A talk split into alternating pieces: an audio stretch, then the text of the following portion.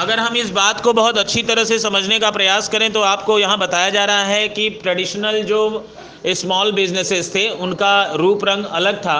जैसे खादी बिज़नेस जैसे कि अभी आपको बताया गया इलेक्ट्रिकल आइटम का sericultures handlooms etcetera but modern but modern modern business में यहाँ पर आप देखेंगे तो आप देखेंगे कि वहाँ सिंपल से लेके सोफिस्टिकेटेड बिज़नेस तक सब कुछ स्मॉल स्केल इंडस्ट्रीज़ के अंतर्गत आता है। और अगर हम एंसिलियरी एंसिलियरी इंडस्ट्रीज़ किसको कहते हैं? बच्चों, सहायक उद्योग।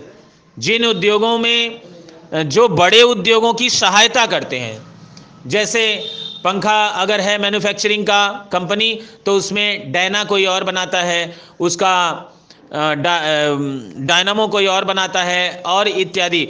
ये अलग अलग चीज़ें अलग अलग इंडस्ट्रीज़ में बनती हैं और वो छोटी छोटी इंडस्ट्रीज़ स्मॉल इंडस्ट्रीज़ के अंतर्गत आती हैं।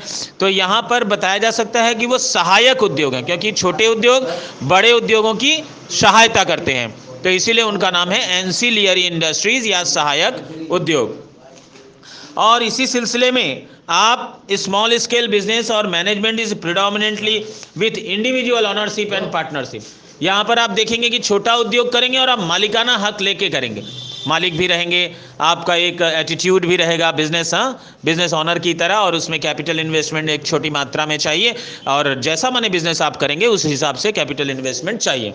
तो चलिए हम लोग एक और स्टेप आगे बढ़ते हैं।